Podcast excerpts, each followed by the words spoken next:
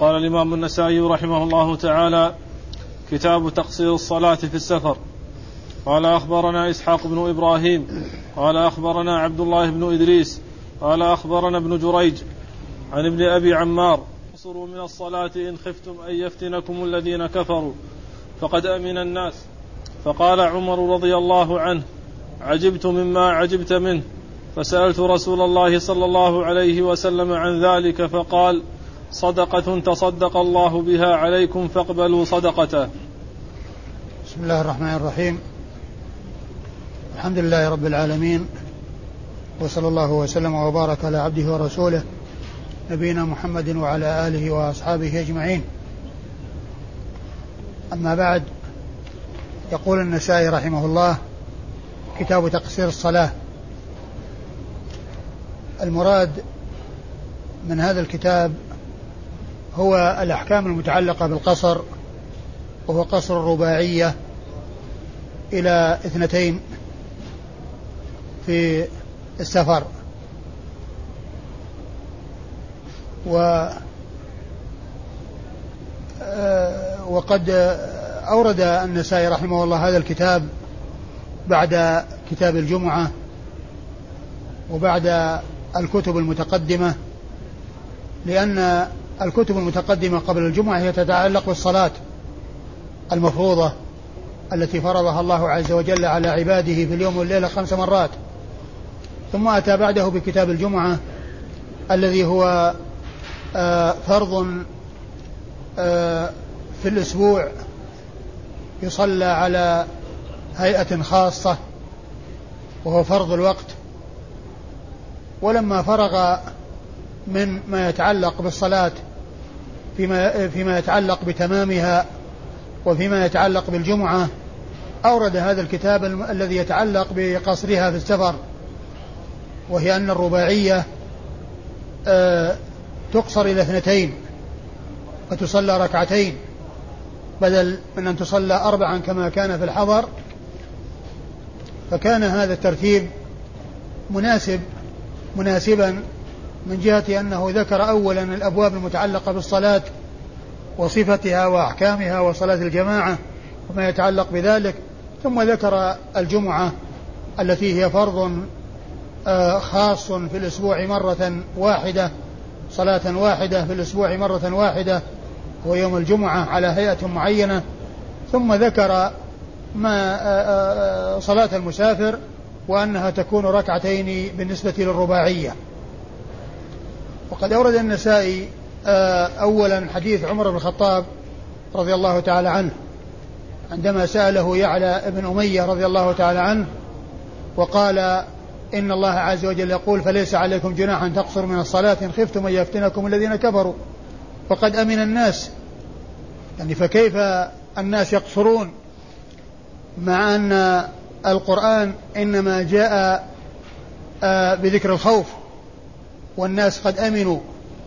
فقال إنني قد عجبت مما عجبت, عجبت منه فسألت رسول الله صلى الله عليه وسلم فقال إنها صدقة تصدق الله بها عليكم فاقبلوا صدقته. يعني أن القصر في السفر جاءت به السنة وأنها رخصة وأنها صدقة تصدق الله تعالى بها على عباده فاقبلوا رخصته. ومن المعلوم أن الأحكام الشرعية إنما تؤخذ من الكتاب وتؤخذ من سنة الرسول صلى الله عليه وسلم وهذا الحديث دال على أن القصر في السفر مع الأمن إنما هو آه، مستفاد من سنة رسول الله صلى الله عليه وسلم ودالة عليه سنة رسول الله عليه الصلاة والسلام في أحاديث كثيرة منها هذا الحديث. وفيه آه، وفي الحديث بيان أن أصحاب رسول الله عليه الصلاة والسلام كانوا يرجعون إلى رسول الله عليه الصلاة والسلام فيما لا يتضح لهم من ما يتعلق في آه، في, في فيما لا يتضح لهم من في من الآيات القرآنية. وكذلك الصحابة يرجع بعضهم إلى بعض لأن يعلى بن أمية سأل عمر وكان عمر سأل رسول الله صلى الله عليه وسلم والآية جاء فيها ذكر الأمن الخوف والمسافر آه، إنما يصلي ركعتين وكان ذلك في حال الأمن والآية إنما جاءت في حال الخوف. فبين رسول الله عليه الصلاة والسلام أن هذه صدقة تصدق الله تعالى بها على عباده فاقبلوا صدقته. فالسنة دالة في أحاديث عديدة على قصر الصلاة وأنها تكون ركعتين في السفر ومنها هذا الحديث. ثم أيضا الحديث يدل على اعتبار المفهوم اعتبار مفهوم المخالفة لأن يعلى بن أمية سأل عمر لأن النص فيه ذكر الخوف ومعناه أنه آه، غيره إنما يكون بخلافه. ف وكذلك عمر استشكل هذا الذي استشكله يا ابن أمية يعلى بن أمية وسأل رسول الله عليه الصلاة والسلام فبين أن هذا الذي آه، أن هذا الحكم الذي هو القصر في السفر إنما هو ثابت في سنة رسول الله عليه الصلاة والسلام ولهذا قال النبي عليه الصلاة والسلام إنها صدقة تصدق الله تعالى بها عليكم فاقبلوا صدقته. أه وأما إسناد الحديث فيقول النسائي أخبرنا أخبرنا إسحاق بن إبراهيم وهو بن مخلد المشهور ببن راهوية الحنظلي المروزي ثقة ثبت مجتهد محدث فقيه وصف بأنه أمير المؤمنين في الحديث وهي من على صيغ التعديل وأرفعها وحديثه أخرجه أصحاب الكتب الستة إلا ابن ماجه فإنه لم يخرج له شيئا. وكلمة بالراهوية هذا هذه هذه هذه الألفاظ التي هي مختومة بالواو والياء والهاء المحدثون ينطقون بها بهذا بهذه الصيغة فيقول الراهوية بسكون الواو وضم ما قبلها وفتح الياء التي بعدها وسكون الهاء. راهوية. وأما أهل وأما أهل اللغة فإنهم يأتون بها مفتوح مفتوحة الواو ساكنة الياء فيقولون راهويه راهويه. والمحدثون يقولون راهوية. و وكما قلت هو ثقة ثبت مجتهد محدث فقيه وحديثه وصف بأنه وقد وصف بأنه أمير, أمير المؤمنين في الحديث وحديثه أخرجه أصحاب الكتب الستة إلا ابن ماجه. عن عن عبد الله بن إدريس الأودي الكوفي. عبد الله بن إدريس, بن إدريس الأودي الكوفي وهو ثقة ثبت أخرج له أصحاب الكتب الستة. عن ابن جريج وهو عبد الملك بن عبد العزيز بن جريج المكي. عبد الملك بن عبد العزيز بن جريج مشهور بالنسبة إلى جده. وحديثه وهو وهو ثقة أخرج وهو ثقة يرسل ويدلس وحديثه أخرجه أصحاب الكتب الستة. عن ابن أبي عمار وهو عبد الرحمن بن عبد الله ابن أبي عمار. عبد الرحمن بن عبد الله ابن أبي عمار وهو ثقة أخرج له أخرج له مسلم وأصحاب السنن الأربعة. أخرج له مسلم وأصحاب السنن الأربعة. عبد الرحمن بن عبد الله ابن أبي عمار. عن عبد الله بن بابيه ويقال ابن باباه ويقال ابن بابي بدون هاء وهو ثقة أخرج حديثه مسلم وأصحاب السنن الأربعة. عن يعلى ابن أمية صاحب رسول الله عليه الصلاة والسلام ويقال له يعلى بن منية وهي أمه وهو صاحب وهو صحابي مشهور وحديثه عند أصحاب الكتب الستة. يروي عن عمر بن الخطاب رضي الله تعالى عنه صاحب رسول الله صلى الله عليه وسلم والخليفة الخليفة الثاني من الخلفاء الراشدين الهادين المهديين وهو عمر بن الخطاب آه، آه، آه، ثاني الخلفاء الراشدين ذو المناقب الجمة والمناقب والفضائل الكثيرة وقد ولي الخلافة ومكث فيها عشر سنوات وأشهرا اتسعت فيها البلاد الإسلامية وكثر وكثرت الفتوحات وفتحت الشام و وفتحت بلاد فارس والروم وقضي على الدولتين العظميين في ذلك الزمان في زمن خلافته وأتي بكنوزهما وأنفقت في سبيل الله على يدي الفاروق كما أخبر بذلك رسول الله عليه الصلاة والسلام في قوله لتنفقن كنوزهما في سبيل الله فإن الجيوش المظفرة التي أرسلها عمر بن الخطاب رضي الله عنه آه، قضت على تلك الدولتين وأتت بكنوز آه، آه، قصرى وكيسر وأنفق كسرى وقيصر وأنفقت في سبيل الله كما أخبر بذلك الصادق المصدوق صلوات الله وسلامه وبركاته عليه. قال رحمه الله تعالى أخبرنا قتيبة قال حدثنا الليث عن ابن شهاب عن عبد الله بن أبي بكر بن عبد الرحمن عن أمية بن عبد الله بن خالد أنه قال لعبد الله بن عمر رضي الله تعالى عنهما إنا نجد صلاة الحضر وصلاة الخوف في القرآن ولا نجد صلاة السفر في القرآن. فقال له ابن عمر يا ابن أخي إن الله عز وجل إلينا محمدا صلى الله عليه ولا نعلم شيئا وإنما نفعل كما رأينا محمدا صلى الله عليه وسلم يفعل. ثم أورد النسائي حديث عبد الله بن عمر وهو بمعنى حديث أبيه عبد عمر رضي الله عنه. لأن حديث عمر رضي الله عنه روى عن رسول الله صلى الله عليه وسلم أنه قال صدقة صدق الله بها عليكم أي أنه جاءت به السنة عن رسول الله. وهنا آه ابن عمر سئل إلى أن نجد صلاة الحضر في القرآن وصلاة الخوف في القرآن ولا نجد صلاة السفر. فكان جواب عبد الله بن عمر رضي الله تعالى عنهما أن أنه قال بعث الله فينا محمدا صلى الله عليه وسلم ولا ولم نكن نعلم شيئا. يعني ما كنا نعلم شيئا من الحق والهدى حتى جاءنا رسول الله عليه الصلاة والسلام بالكتاب والسنة وإنما نفعل كما كان النبي صلى الله عليه وسلم يفعل. يعني نقصر الصلاة في السفر كما كان النبي صلى الله عليه وسلم يقصر. إذا صلاة القصر أو القصر قصر الصلاة في السفر جاءت به سنة رسول الله عليه الصلاة والسلام من قوله وفعله. وحديث عمر المتقدم فيه القول لأن النبي صلى الله عليه وسلم قال صدقة صدق الله بها عليكم فاقبلوا صدقته وأما حديث ابن عمر فإنه آه ذكر الفعل وأنه قال إنما كنا نقصر اقتداء بالنبي صلى الله عليه وسلم فإنه كان يقصر الصلاة في السفر. يعني نقصر كما كان النبي صلى الله عليه وسلم يقصر.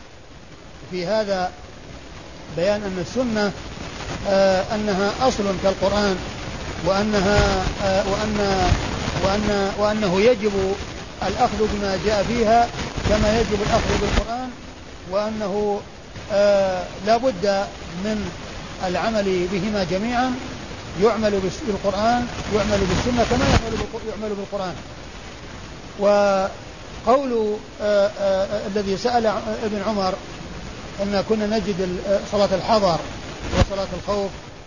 يقصد بصلاة الحضر ما جاء من الآيات اللي فيها إطلاق الصلاة. الآيات التي فيها الصلاة آه، آه، هذا هو ما يتعلق بالنسبة لصلاة آه، الحضر. وأما الخوف ففي قوله وإذا ضربتم في الأرض فليس عليكم جناح. أن تقصروا من الصلاة إن خفتم أن يفتنكم الذين كفروا.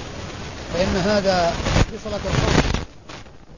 وكان جواب عبد الله بن عمر أن صلاة القصر في السفر جاءت بها سنة رسول الله عليه الصلاة والسلام من فعله وأننا نفعل كما رأينا النبي عليه الصلاة والسلام يفعل. وفي هذا بيان ما كان عليه أصحاب عليه الصلاة والسلام رضي الله عنهم وأرضاهم من الاتباع للرسول الرسول صلى الله عليه وسلم والاقتداء به وأنهم يتابعونه في أقواله وأفعاله وتقريراته عليه الصلاة والسلام لأن السنة قول وفعل وتقرير. قول من رسول الله عليه الصلاة والسلام وفعل منه وتقرير منه لغيره ممن فعل شيئا بحضرته وأقره على ذلك ولم ينكر عليه وهو عليه الصلاة والسلام لا يقر على باطل. أيوة. مسند أخبرنا قتيبة وقتيبة هو بن, ابن سعيد ابن جميل بن طريف البغلاني ثقة ثبت أخرج حديثه أصحاب الكتب الستة عن الليث والليث هو بن سعد المصري المحدث الفقيه. فقيه مصر ومحدثها وهو إمام مشهور وثقة ثبت أخرج حديثه أصحاب الكتب الستة. عن الزهري؟ نعم. عن الزهري. وهو محمد بن مسلم ابن عبيد الله ابن عبد الله ابن شهاب ابن عبد الله بن الحارث ابن زهرة ابن كلاب. ينتهي نسبه إلى زهرة بن كلاب ويلتقي نسبه مع نسب الرسول صلى الله عليه وسلم بكلاب الذي هو أبو قصي وزهرة.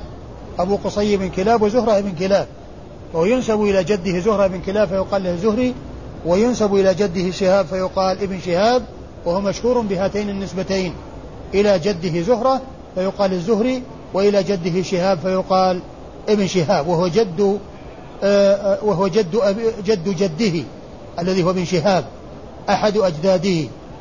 وهو ثقة آه، إمام فقيه مشهور هو من صغار التابعين أخرج حديثه أصحاب الكتب الستة. عن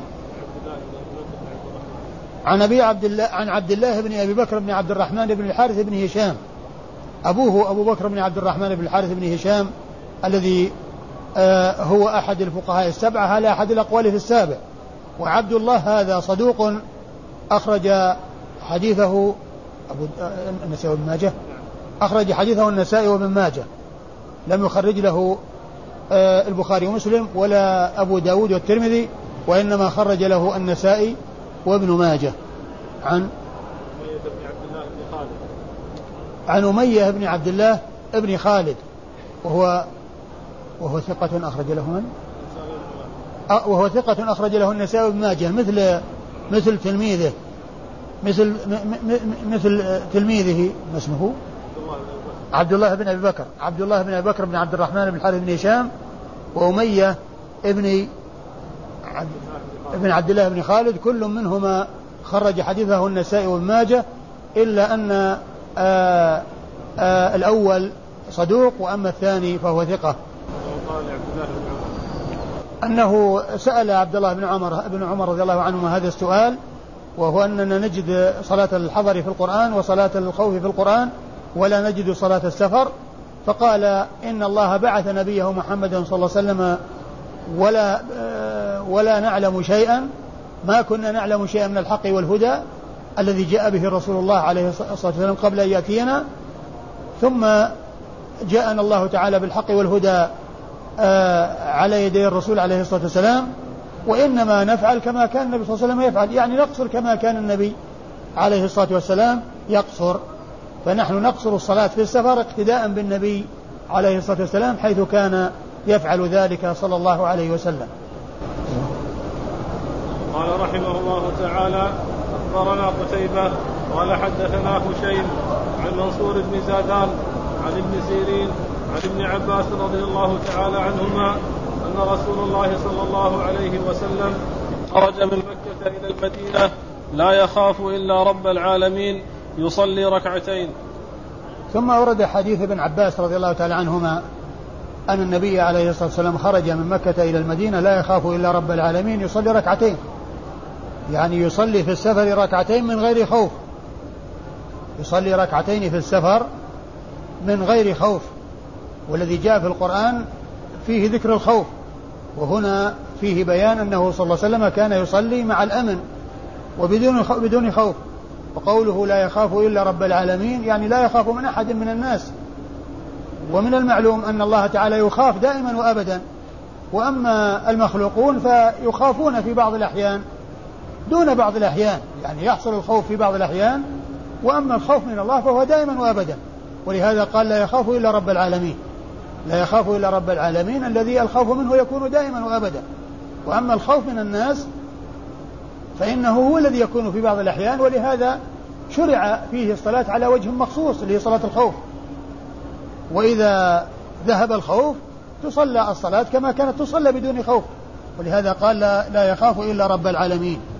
يعني هذا فيه بيان أن السنة آه أن القصر إنما جاءت به السنة عن رسول الله عليه الصلاة والسلام وأنه مع الأمن وأنه مع الأمن وفي السفر آه وليس مقيدا بالخوف وإنما ال ال ال آه صلاة السفر جاءت بها السنة عن رسول الله عليه صلاة القصر في السفر جاءت بها السنة عن رسول الله عليه الصلاة والسلام حتى مع الأمن لأن المسألة ليست مقصورة على الخوف بل أيضا مع الأمن ولهذا قال لا يخاف إلا رب العالمين يعني أنه آمن أنه آمن من الناس ليس عليه خوف من الناس الذي شرعت صلاة الخوف من أجله بل هو آمن ومع ذلك كان يصلي ركعتين.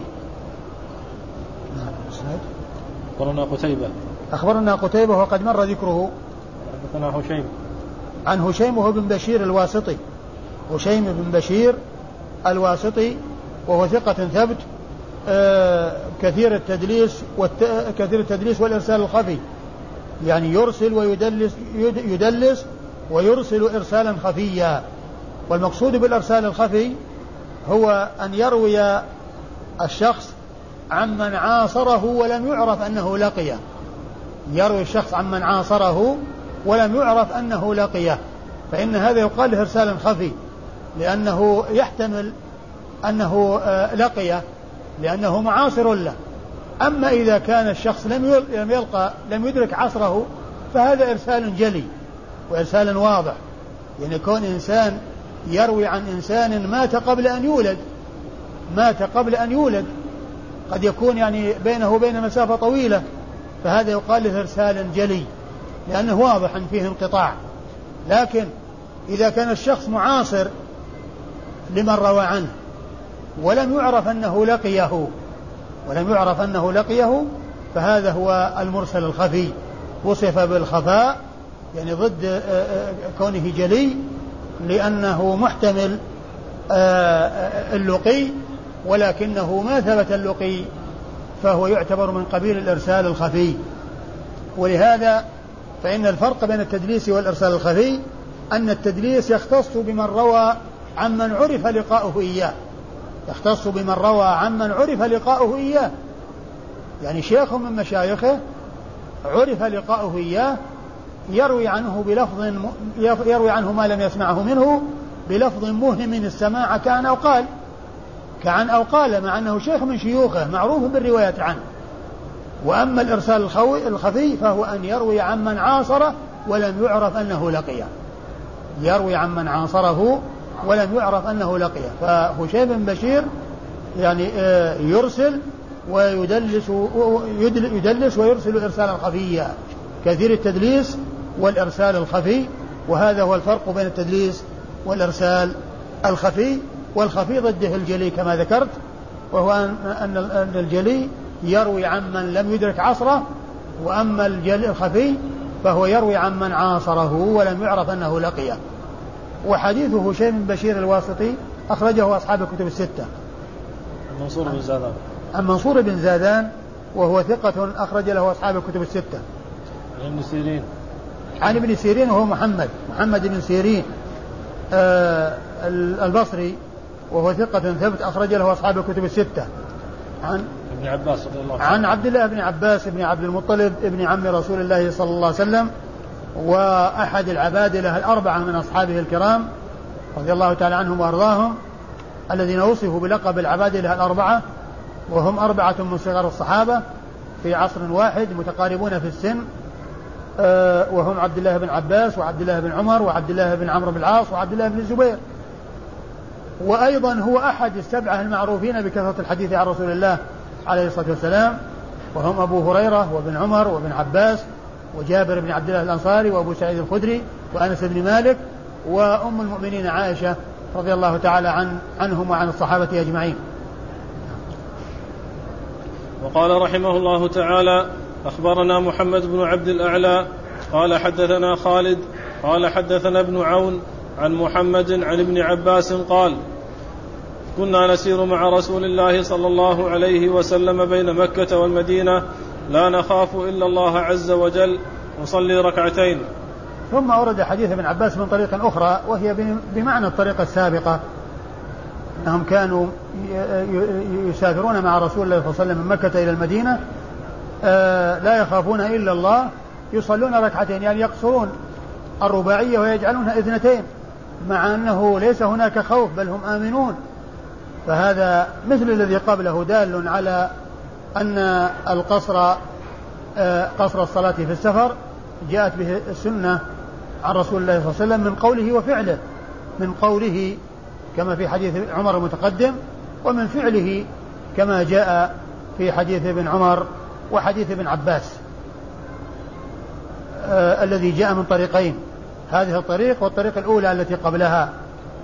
آه وإسناد الحديث يقول محمد بن عبد الله أخبرنا محمد بن عبد الله وهو صنعاني البصري وهو ثقة خرج حديثه مسلم وأبو داود في كتاب القدر وأبو دا والترمذي والنسائي وابن ماجه. أخرج حديثه مسلم وأبو داود في كتاب القدر والترمذي والنسائي وابن ماجه. يروي عن خالد وهو ابن الحارث. وإذا جاء محمد بن عبد الأعلى يروي عن خالد وكثيرا ما يأتي ذكره في الأسانيد يروي عن خالد غير منسوب والمراد به خالد بن الحارث البصري. خالد بن الحارث البصري وهو ثقة أخرج حديثه أصحاب الكتب الستة. وحدثنا ابن عون. حدثنا ابن عون وهو عبد الله بن عون. عبد الله بن عون وهو ثقة أخرج حديثه أصحاب الكتب الستة. عن ابن عباس رضي الله عنه عن محمد. عن محمد وهو ابن سيرين وقد مر وعن ابن عباس وقد مر ذكرهما في الإسناد الذي قبل هذا.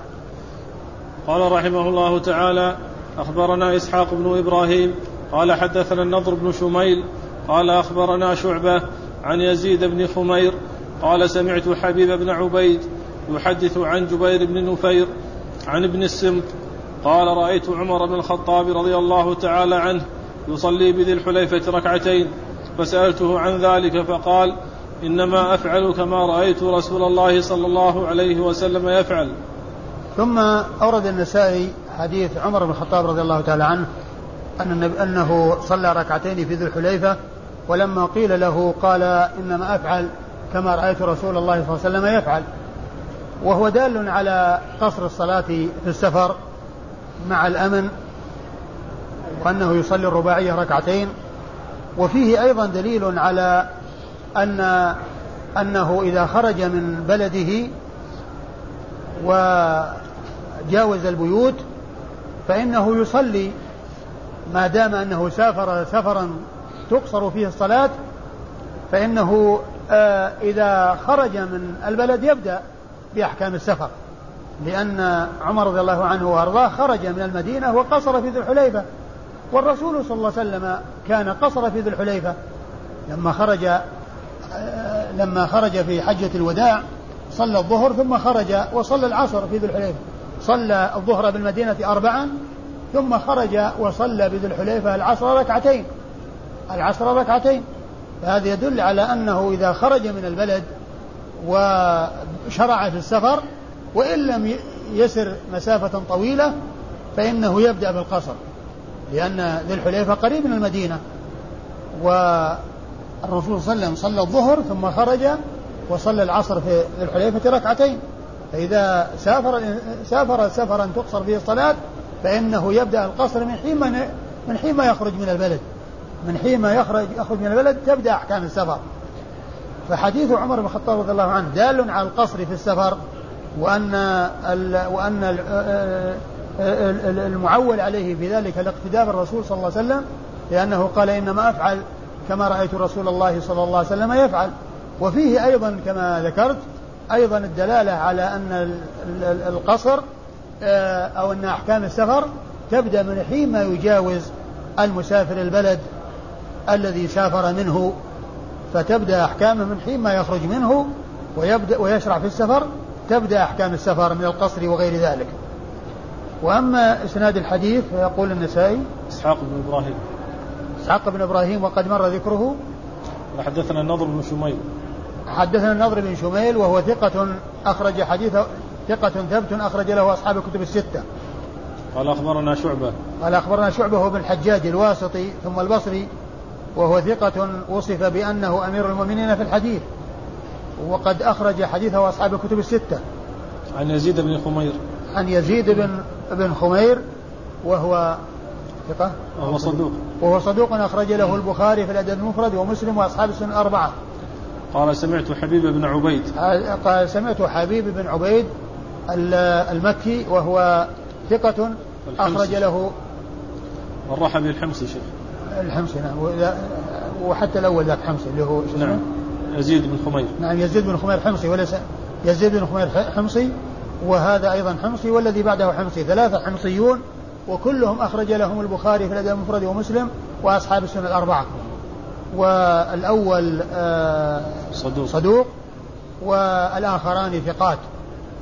آه، آه، يزيد بن خمير وحبيب بن عبيد وجبير بن نفير هؤلاء حمصيون. الأول صدوق والثاني والثالث ثقات. وكل منهم أخرج حديثه البخاري في الأدب المفرد ومسلم وأصحاب السنة الأربعة.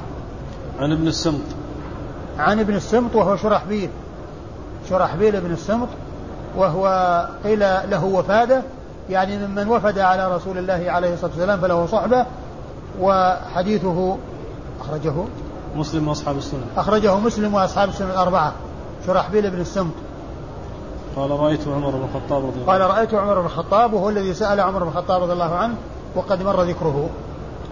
وقال رحمه الله تعالى أخبرنا قتيبة قال حدثنا أبو عوانة عن يحيى بن أبي إسحاق عن أنس قال خرجت مع رسول الله صلى الله عليه وسلم من المدينة إلى مكة فلم يزل يقصر حتى رجع فأقام بها عشرا. ثم أورد النسائي حديث أنس بن مالك رضي الله عنه أنه قال آه، خرج مع النبي صلى الله عليه وسلم إلى مكة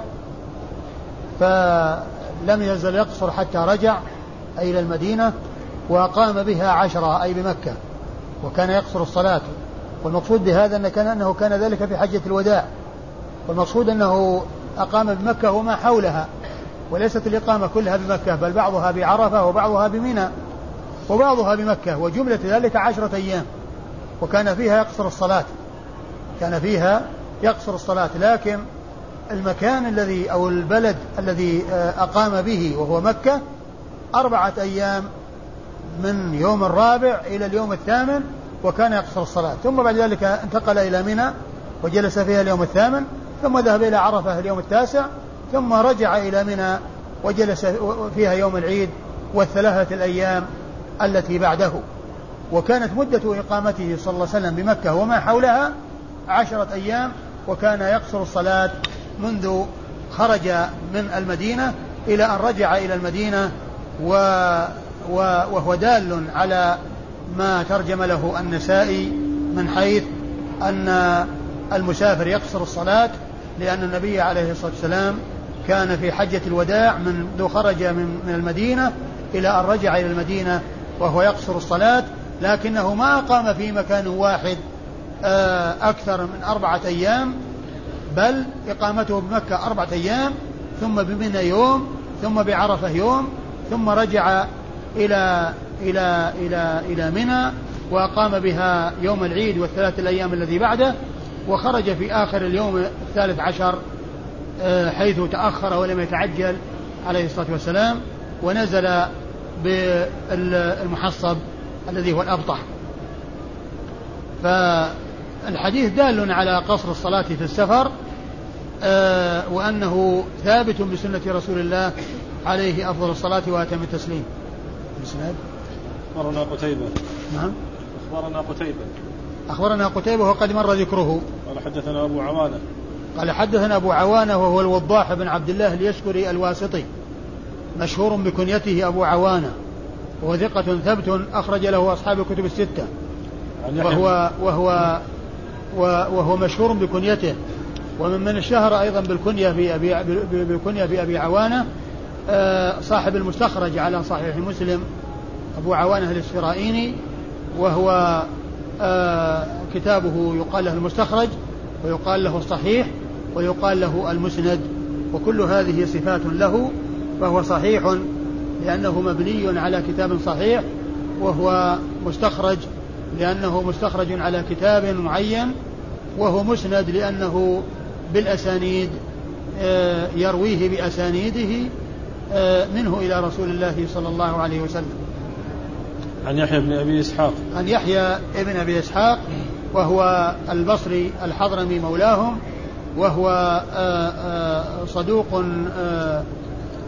ربما أخطأ. صدوق ربما أخطأ وحديثه أخرجه أصحاب الكتب الستة. يروي عن أنس رضي الله عنه. عن أنس؟ نعم. عن أنس بن مالك رضي الله تعالى عنه صاحب رسول الله عليه الصلاة والسلام وخادمه وأحد السبعة المعروفين بكثرة الحديث عن رسول الله صلى الله عليه وسلم. وهذا الإسناد إسناد رباعي من أعلى الأسانيد عند النسائي. آه، قتيبة أول. نعم قتيبة, قتيبة وأبو عوانة ويحيى بن آه، أبي إسحاق وأنس بن مالك رضي الله تعالى عنه. فهؤلاء أربعة بين النسائي وبين رسول الله عليه الصلاة والسلام وهو من أعلى الأسانيد عند النسائي لأن أعلى ما عنده الرباعيات ليس عنده ثلاثيات من الثلاثيات شيء. وأصحاب الكتب الستة ثلاثة منهم عندهم ثلاثيات وثلاثة منهم ليس عندهم ثلاثيات فأما الذين عندهم ثلاثيات فهم البخاري والترمذي وابن ماجه. البخاري عنده 22 حديثا ثلاثيا والترمذي عنده حديث واحد ثلاثي والنسائي عنده خمسة حديث ثلاثية وهي بإسناد واحد وإسناد ضعيف وهي خمسة بإسناد واحد وذلك الإسناد ضعيف. آه وأما الثلاثة الذين ليس عندهم ثلاثيات بل أعلى ما عندهم الرباعيات فهم مسلم وأبو داود والنسائي. وقال رحمه الله تعالى أخبرنا محمد بن علي بن الحسن بن شقيق. قال قال أبي أنبأنا أبو حمزة وهو السكري عن منصور عن إبراهيم عن علقمة عن عبد الله رضي الله تعالى عنه. قال صليت مع رسول الله صلى الله عليه وسلم في السفر ركعتين ومع أبي بكر ركعتين ومع عمر ركعتين رضي الله عنهما. ثم أورد النسائي حديث عبد الله بن مسعود رضي الله تعالى عنه وفيه أن أنه صلى مع الرسول صلى الله عليه وسلم في السفر ركعتين ومع أبي بكر ركعتين ومع عمر ركعتين.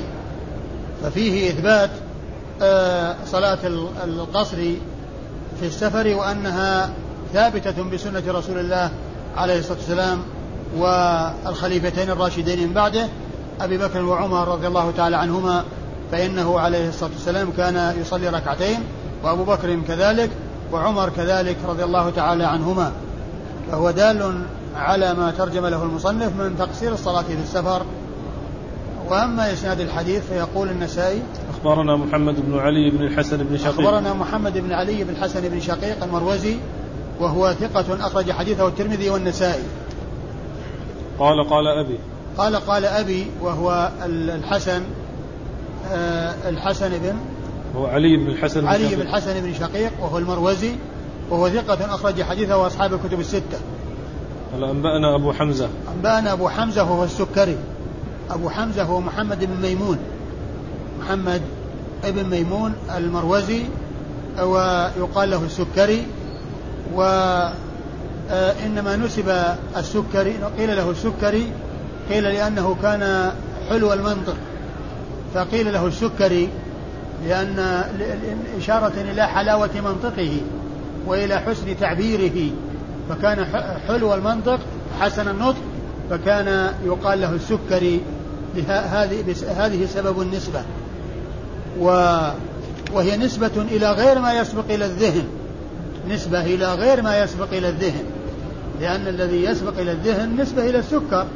لكن هنا نسبة إلى حلاوة المنطق وأنه يشبه السكر في الحلاوة في حلاوة منطقه. وهو مشهور بكنيته أبو حمزة. مشهور بكنيته أبو حمزة واسمه محمد بن ميمون. وهو ثقة فاضل أخرج حديثه أصحاب الكتب الستة. وكلمة هو السكري هذه أتى بها من دون تلميذه.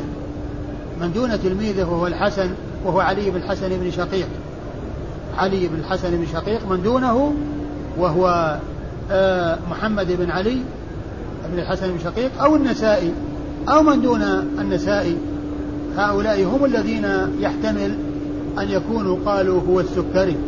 وأما تلميذه علي بن الحسن بن شقيق فلا يحتاج إلى أن يقول السكري وإنما يقول فلان ابن فلان وينسبه كما يريد. فلان ابن فلان وينسبه كما يريد. آه عن عن منصور. عن منصور هو بن المعتمر الكوفي. وهو ثقة أخرج حديثه أصحاب الكتب الستة وهو من أقران الأعمش. آه عن إبراهيم وهو بن يزيد بن قيس النخعي الكوفي وهو ثقة فقيه أخرج حديثه أصحاب الكتب الستة. عن علقمة وهو بن قيس النخعي الكوفي وهو ثقة ثبت فقيه عابد أخرج حديثه أصحاب الكتب الستة. عن عبد الله بن مسعود صاحب رسول الله عليه الصلاة والسلام عبد الله بن مسعود الهذلي صاحب رسول الله عليه الصلاة والسلام. وهو من المهاجرين وهو من علماء الصحابة. وقد قال بعض العلماء أنه أحد العبادلة الأربعة ولكن الصحيح أن العبادلة الأربعة كلهم من صغار لأن وفياتهم فوق الستين وهي في أوقات أزمان متقاربة. وأما ابن مسعود توفي سنة 32 في آخر في أواخر خلافة أمير المؤمنين عثمان بن عفان رضي الله تعالى عنه وأرضاه. وحديث عبد الله بن مسعود أخرجه أصحاب الكتب الستة. والله تعالى أعلم وصلى الله وسلم وبارك على عبده ورسوله نبينا محمد وعلى آله وأصحابه أجمعين.